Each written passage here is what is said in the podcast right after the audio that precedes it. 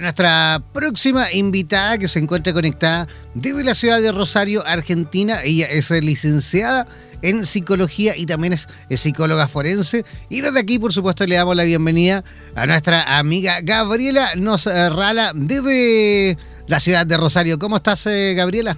Hola, ¿qué tal? ¿Cómo están? Un gusto comunicarme con ustedes.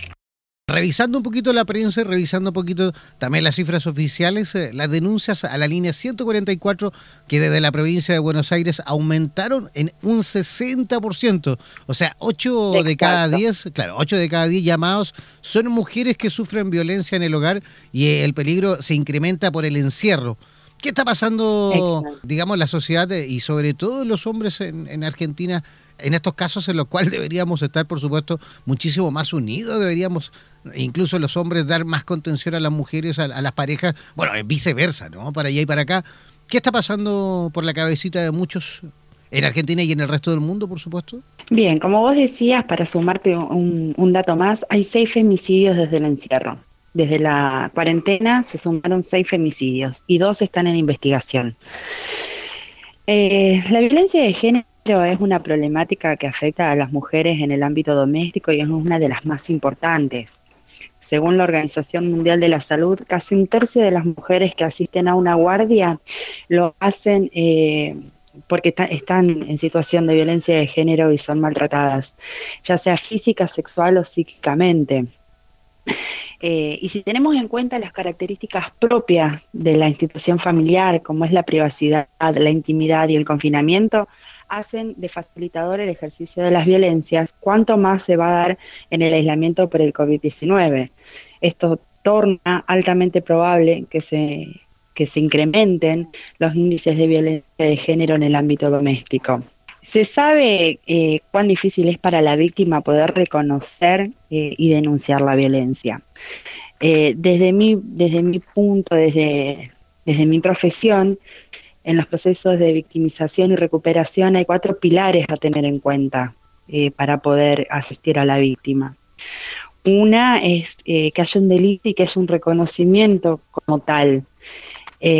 Los sucesos traumáticos, y esto es importante, que es el suceso incontrolable e inesperado que sufre la víctima, que se experimenta como una quiebra o una amenaza al bienestar, ya sea psicológico o material, de una persona, produciendo una serie de efectos muy similares a los que son los postraumáticos. En tercera instancia, el sufrimiento, y esto es algo que realmente me llamó mucho la atención con la cantidad de llamados y consultas que tuve. El sufrimiento, que es un procedimiento de injusticia y es vivido como algo que nosotros no somos culpables de haberlo vivido. En la violencia de género, puntualmente, se da que la víctima muchas veces no se reconoce como víctima, sino que sigue justificando los accionares de su victimario. Sigue teniendo la capacidad para ver en sí errores que hacen que en el otro estas actitudes sean justificadas. Bueno, el sufrimiento es algo que hace que la víctima, si no lo reconoce como algo que no es propio de ellos, ni es su culpa, ni es por algo que ellos hayan hecho, es muy difícil poder hablar de una situación en donde podamos brindar una ayuda más allá de la contención o la escucha. Luego está, bueno, el daño como en sí mismo, que debe existir para poder ser judicializado, ¿no? Te contaba que las consultas que llegaron a mí en estos días, muchas están relacionadas con este tema. Hay 2 puntos. Primero, las mujeres que saben que son víctimas y están asustadas por el encierro con sus agresores. Y no saben de qué manera actuar o tienen miedo de actuar y que ese accionar genere más violencia dentro de esta vivienda.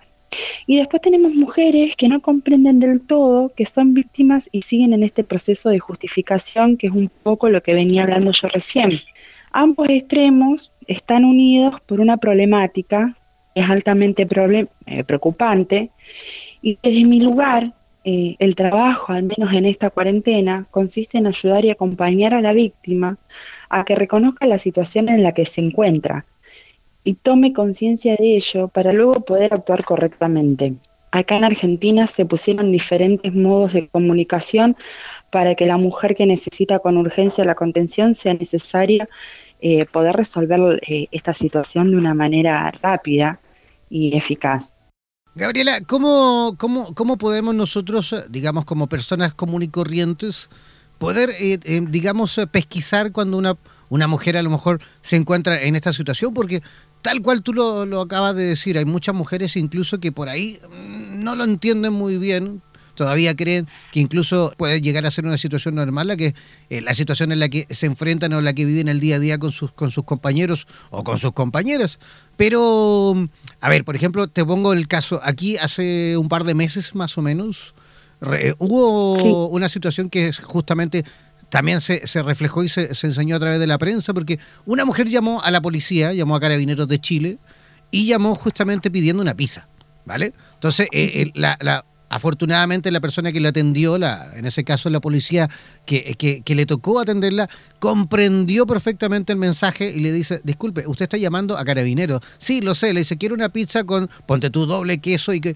Vale, entonces, ¿usted está siendo maltratada? Sí, vale, ¿a qué dirección? Sí, por favor, envíeme la pizza a la dirección tanto. Entonces, ahí hubo justamente un juego de palabras y de comunicación que hizo justamente alterar o levantar las alarmas desde el punto de vista policial y enviar rápidamente una unidad para justamente detener a este agresor. Pero nosotros, que somos personas comunes y corrientes y que por ahí tenemos alguna posibilidad de entrar en contacto con alguien que pueda estar siendo maltratada y que no tiene la posibilidad de comunicarse directamente, ¿cómo? ¿Existe algún signo? ¿Existe algo que a lo mejor nos pueda ayudar a darnos cuenta que esa persona está en situación de maltrato? Hay grandes puntos, si bien cada uno es un sujeto y va a tener problemáticas y vivencias distintas, hay grandes puntos que coinciden y se repiten en este tipo de violencia. Es como un modus operandi determinado. Una es un problema financiero. Por lo general, no siempre, pero por lo general, en estos círculos de violencia, el hombre es quien es el gran proveedor económico de la casa. La mujer es quien administra para los gastos internos, la mantención de los chicos, el cuidado, la comida, etcétera, pero quien aporta el mayor flujo de entrada de dinero es el hombre. Por eso es muy difícil que estas mujeres abandonen sus hogares, porque no tienen manera de sobrevivir o subsistir si los dejan. Otro de los grandes puntos son que las aíslan de las amistades y de los familiares. De a poco empiezan a correrlas, de a poco empiezan a aislarlas y quedan cada vez más encerradas y más sometidas a estas relaciones. Entonces, otra de las cosas que hay que tener en cuenta y hay que empezar a abrir los ojos, si somos mujeres que estamos siendo violentadas o si somos mujeres que tenemos amigas, ya sean amigas, familiares que están siendo violentadas, es empezar a ver este aislamiento. Cuando una mujer se aísla es muy probable que sea porque está teniendo problemas de violencia o hostigamiento en su hogar, a pesar de que ella no pueda darse cuenta.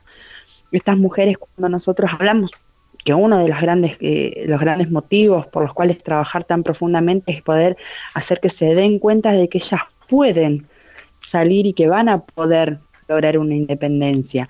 Están tan sometidas que en algunos casos creen que es imposible sobrevivir o vivir sin la ayuda económica de esta persona, que es justamente quien las está maltratando, ya sea porque les brinda un techo, les brinda una comida, les brinda un abrigo y demás. Entonces es importante abrir los ojos y prestar atención en esas pequeñas alertas. Dejan de lado y corren de lado los trabajos que han tenido para pasar a ser personas que son mantenidas por sus parejas o por el agresor, que no siempre es la pareja, a veces puede ser un hermano, un tío, un primo, un padre. Y otra es el aislamiento. Cuando de repente una vida social muy activa y muy plena empieza a cerrarse y a desvincularse de gente con la cual siempre se hablaba. No solo existe la violencia física, sino que hay bastantes, digamos, aristas desde el punto de vista de la violencia, ¿no?, que puede enfrentar una mujer. Por supuesto, tenés la violencia física, que es la que más evidente al ojo, tenés la psicológica, que por ahí es es evidente cuando lleva un tiempo sufrida, porque la mujer suele empezar a sentirse que no es capaz de progresar, que no es capaz de crecer, que no es capaz de hacerse cargo de sí misma. Muchas veces siente que no es buena madre, que no es buena estudiando, que no es buena compañera, que no es buena mujer. Empieza a sentir que no es buena en nada. Luego tenemos, bueno, como yo te decía, el uso del dinero y el control del dinero también es claramente un punto de violencia. Hay muchísimos puntos en donde la mujer puede estar siendo violentada y esta mujer no darse cuenta. Uno puede estar hablando con alguien y que esta persona te diga, no, yo si mi pareja a mí me levantara la mano, yo me iría, no lo soportaría y demás. Y le preguntabas qué es lo que hace. No, mi pareja me dejó 15 pesos para cocinar porque dice que yo gasto mucho, no cuido el dinero, soy mal administrando, no cuido bien los chicos.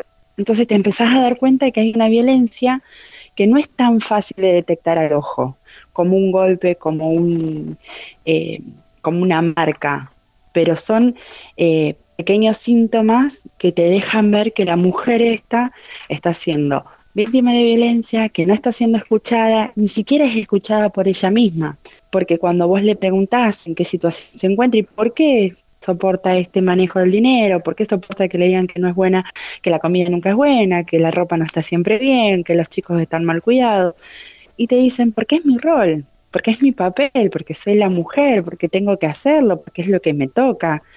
Entonces están es como un CD, un discurso que se han aprendido y que tienen que respetar y que eso es lo que tienen que hacer. Y en esos casos es el más difícil de poder ayudar y de poder salir, porque no están viendo el problema. Y sin visualización del problema, no hay ayuda. Gabriela, ¿y cuáles serían los efectos, digamos, en la salud mental, y me imagino en todo ámbito, de una mujer que se enfrenta a violencia de género, los efectos a largo plazo? Como te decía, el sentimiento de que no es buena en nada, absolutamente en nada, el sentimiento de que no va a poder, de que no va a poder salir, no va a poder conseguir trabajo, no puede mantener una casa, no puede cuidar a los chicos, el sentimiento de menosprecio hacia sí misma. Cuando vos le preguntás en qué se basa para decir que no es buena madre, y te empiezan a relatar todo un discurso que no es propio, porque eso es fundamental, el discurso deja de ser propio. Son discursos prestados y tomados de los victimarios como simples CDs que se ponen y se repiten una y otra vez. Y vas a tener 20 charlas con estas mujeres, 20 personas distintas, y todas te van a repetir exactamente lo mismo. No sirvo, no soy buena, yo lo generé, mi culpa es porque yo no hice. Él no es malo, no lo hizo de malo porque me quiere. Y acá hay un tema fundamental que es el amor. Las mujeres suelen salir de una relación, las que suelen salir de una relación donde son víctimas de estos agresores, en donde dejan de creer que el amor es algo recíproco y de bienestar, en donde yo estoy con alguien y me siento bien, me siento a tomar un mate y puedo charlar, puedo tomar una taza de café, puedo no tener ganas de cocinar un día y que no haya ningún inconveniente, puedo tener una discusión con mi pareja, un desacuerdo, pero eso no va a justificar ningún tipo de ataque hacia mi persona. Estas mujeres dejan de ver esto. Las mujeres consideran que el amor es poder pedir perdón y perdonar, cuando en realidad no debería de haber situaciones en donde pidamos perdón. La situación se tiene que cortar antes de que haya un motivo para pedir disculpas. Que las disculpas del agresor nunca son realmente disculpas pedidas porque se sientan. Son disculpas a modo de seguir teniendo engañada a la víctima. Entonces estas mujeres a lo largo del tiempo, ¿qué van a hacer? Van a ser mujeres que tengan en sus mentes situaciones en donde se equivocó, me pidió perdón, no hay problema, se vuelve a repetir y volvemos. Es un círculo vicioso. Cortar con ese círculo es muy difícil en la psiquis de una mujer, porque aprendemos, ¿cierto?, que si me golpea, me maltrata, o me insulta, o me grita, fue por algo que yo hice, lo merecí, me pidió disculpas, no es tan malo, y volvemos a empezar. Tenemos un tiempito muy corto de bienestar en esa relación y se vuelve a comenzar.